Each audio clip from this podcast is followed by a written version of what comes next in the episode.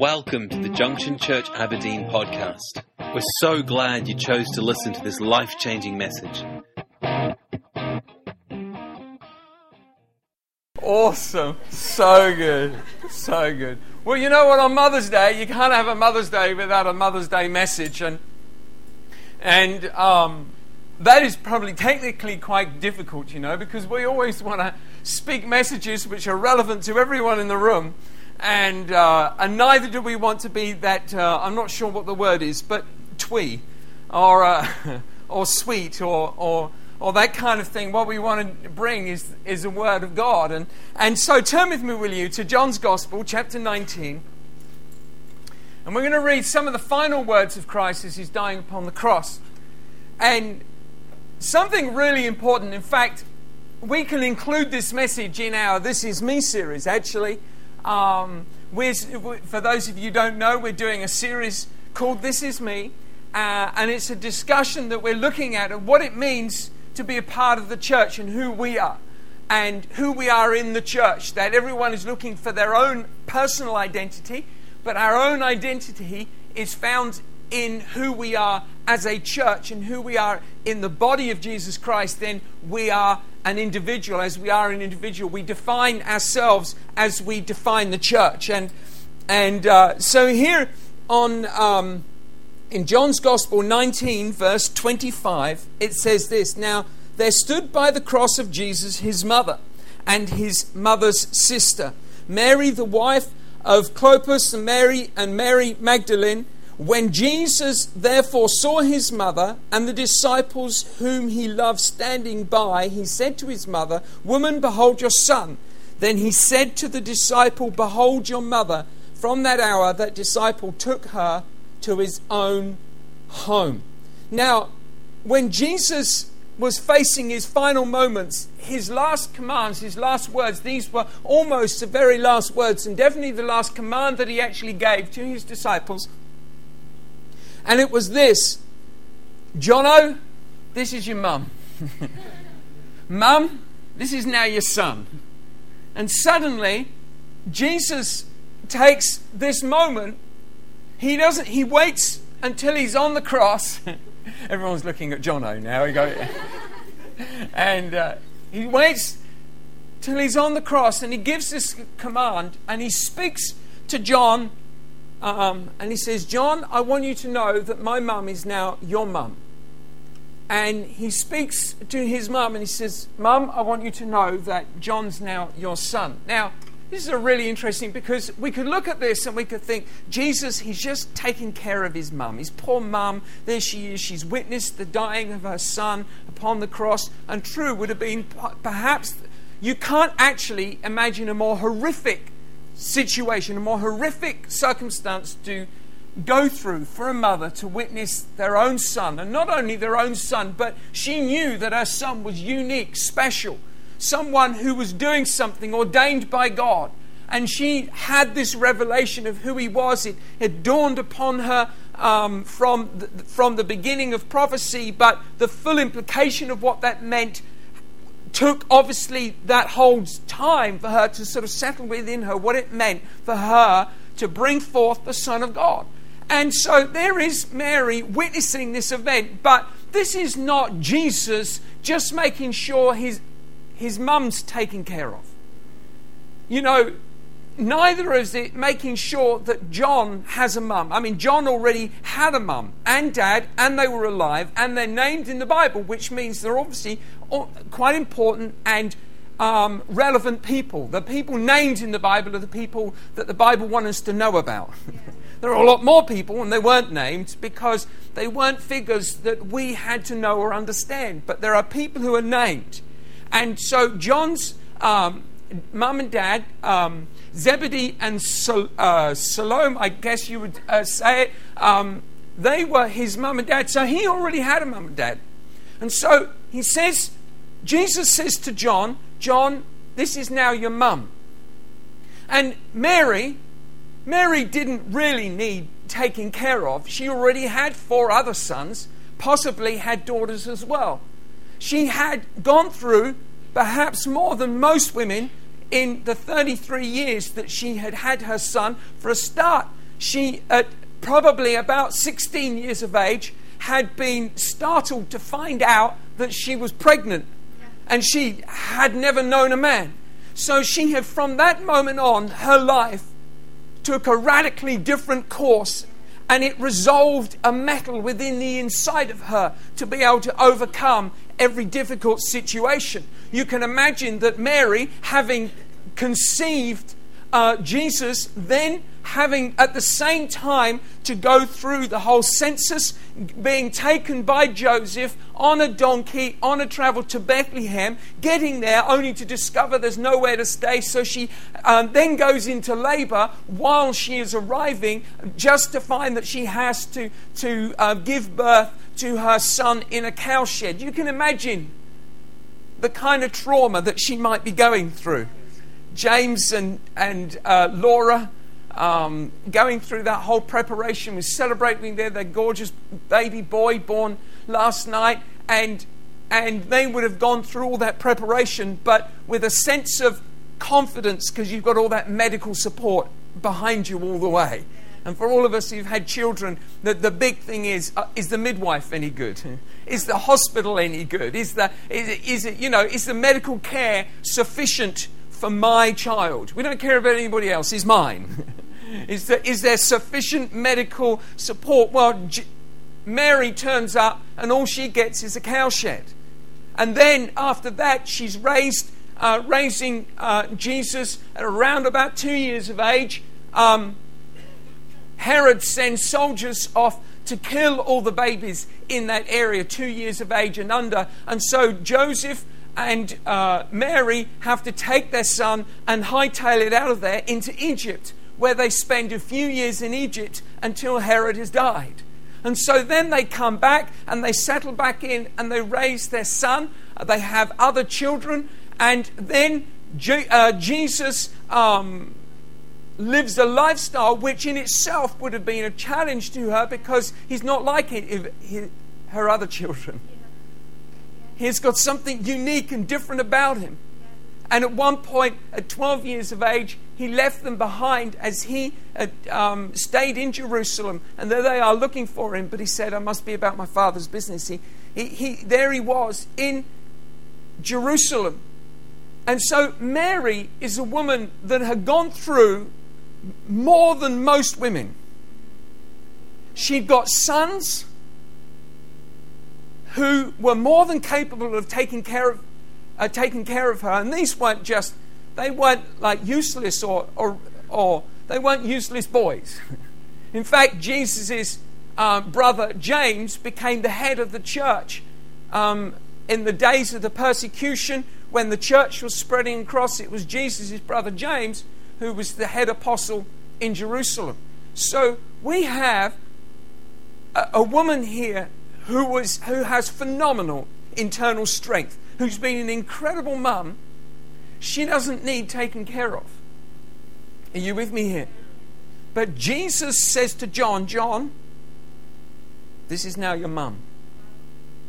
And, G, and, and, she, and he says to John, says, John, this is your mum, and mum, this is now your son. In other words, Jesus is a lot more interested about the multi generational relationships that go on in the kingdom of God than we understand. You see, motherhood in God's eyes is not just about the children that you have personally, it's about who you are as a woman and who you are for everybody else who isn't a mum. It's about understanding that these people, these mums, have a relationship for which we have to have with them. In other words, when Jesus, see, see John would have been a young man, and, and, and Mary probably in her late 40s, somewhere around there, uh, early, uh, possibly around 50 years of age, um, widowed.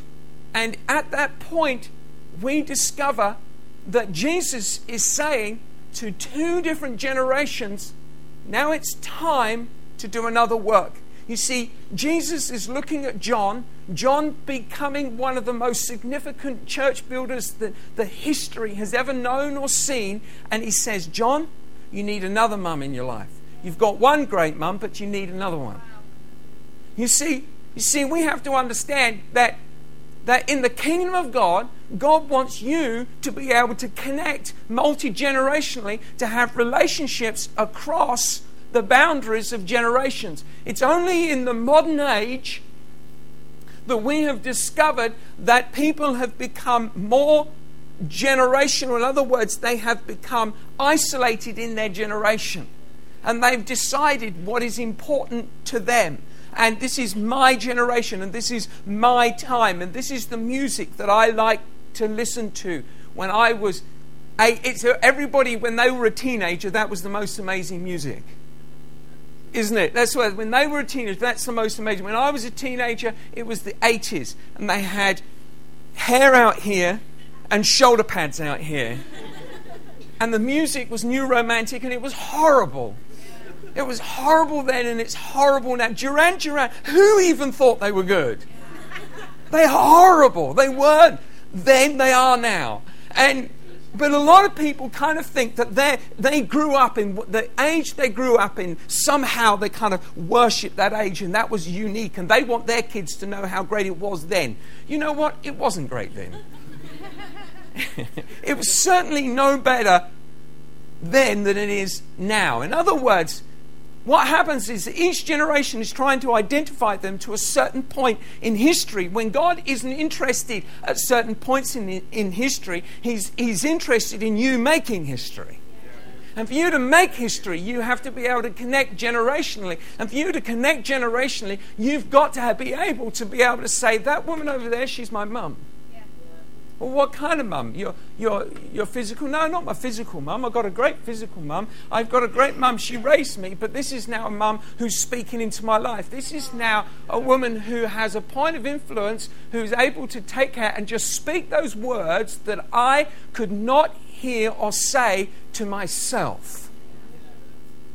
You see, what John needed was to hear the words of a woman who had escaped to Egypt and had traveled back, who had lost a husband and raised many boys, who had gone through that incredible journey, and for him to be able to face what was going to be the most epic challenge of his life. For John to be a phenomenal man, he needed multi generational relationships for him to get there the most critical point that we can understand as we go through our life is that as we carry multi generational relationships of having mums and having dads, having people around us that we have relationships, sure, we don't have to say, oh, you're my mum, you're my dad. It can get a bit kind of like odd, can't it? But it gets a bit kind of soulish and kind of like, you know, weird. You don't want to go, don't go running up to women and say, I want you to be my mum. They'll be like, oh, go away. or guys, yeah, don't say to guys, I want you to be my mum. You know.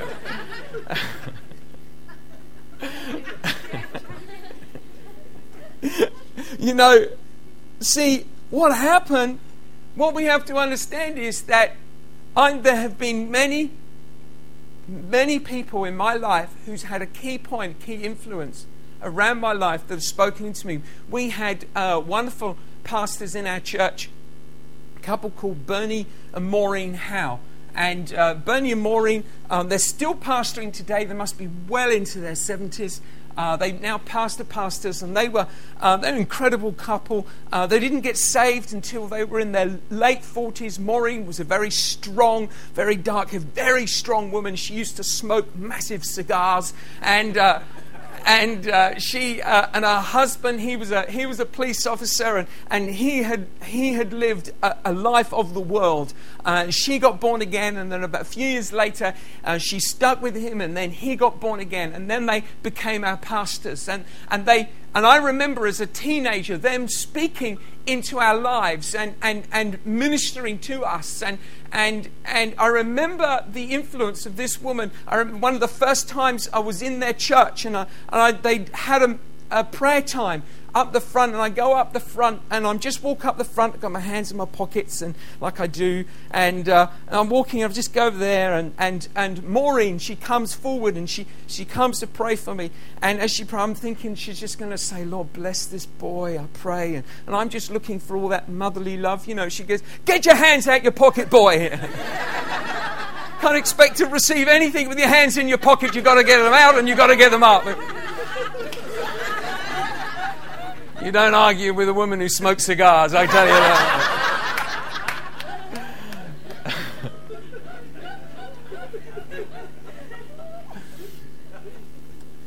that was the birth of a an amazing relationship of someone who began to speak into our lives, who, who carried us through some of the most challenging seasons when we were in, when we were in pain and just agony of situations. They were there for us to cry on their shoulders. And, and I remember actually some years later, um, the church was going through a challenging time, and I was running my business. And uh, I came into town, I parked the car, and I saw her car parked in the car park and I was going off to the DIY store and, and getting some, some stuff for work. And I was coming down and I heard the Holy Spirit say, Run to the car park now. She's just about to leave. She needs to hear the word that you're going to give her. I didn't know what word I was going to give her, but I just knew that God wanted to say something. And so I started running down the high street. And as I run, I run, turn around the corner between the, the, the little twitten that runs between the shops. And I, I ran down the twitten and I got into the car park. And there she's literally just about to pull away. If I was a second later, she would have been gone.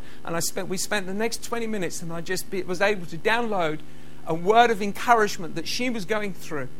And you see, that relationship that we had was, was birthed because we were literally just saved into a church that, was, that didn't recognize generations, didn't separate generations. We were a family. And because we were a family, that, that is the, the type of age that Jesus was launching the church into. They didn't have generations that isolated themselves, but they had generations that connected and understood each other. And so there was that natural relationship, and we were fortunate to be raised in a church where that was quite normal, it was considered. And so I was able to, because of how she had spoken into my life, I had an open door to be able to strengthen her and bless her at a time of her own struggles or where she was going and how they were leading the church. And, and I know that God put them in our lives as, as parental type figures, as, as mother figure in our lives at that season so that we could become the people that God had called us to be. You know, people who have relationships across the generations are people who carry an ability to see and understand the kingdom of God and see and understand life for what it is. If, if, if your only friends are those of your peers, then your, your world is blinkered. And you don't, you don't have mums and you don't have sons. You don't have relationships. And it says here in um, it says here in Mark's gospel, Jesus, when he was speaking to the church in Mark's gospel, chapter 3, verse 33 to 35.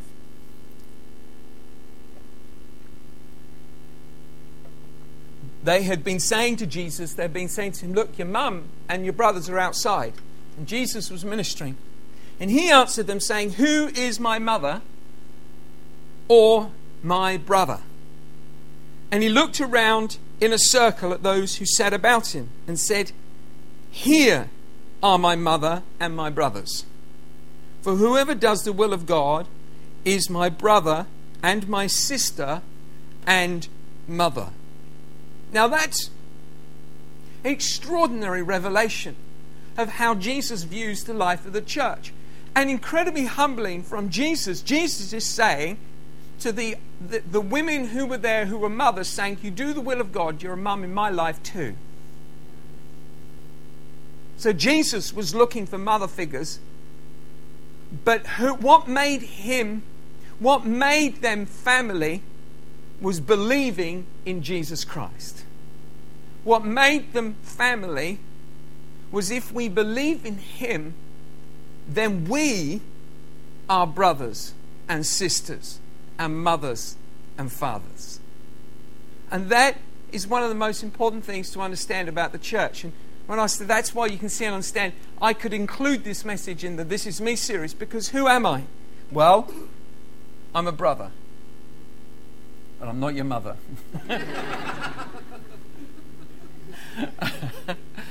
I'm a brother, and you're my brother, you're my sister, you're my, you're my mother. Why? Because we're here to serve God, to give Him our heart and give our lives. And as we serve Him, God gives us family. It's possible today that you don't have family. You've lost your mum and dad. I've lost my mum and dad. And I don't have close, I have brothers, but I don't have mum and dad. But I have no shortage of mums and dads. I've got no shortage of, of people who've been there, done that, seen it, have walked those trials ahead of me. And that's what keeps me sane. It's what keeps my feet on the ground.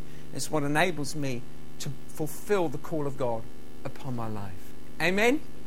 Amen. Let's pray, shall we? Heavenly Father, I thank you that you called us here in this place to worship you, to understand who you are, and to be a part of your family. And I pray right now for each member of this church and each person who is here today, if they're a visitor here today, I thank you for them, Lord. I pray, Father, your blessing and your revelation be upon them as they begin to understand you called them not to be just an individual, but to be part of the family. And I thank you, Lord, that you're here to unite hearts together. A people across such amazing social gaps where society would separate, you have joined together. Where generations have separated, you have made one. I thank you, Father, that you have given us mums. I thank you, Father, you've given us people who can speak and just love into our lives that give us that strength and that mettle we need to overcome. I thank you, Jesus. Thank you, Father. For more information about the church, visit us online at www.thejunctionchurch.com or come along and see for yourself in one of our services.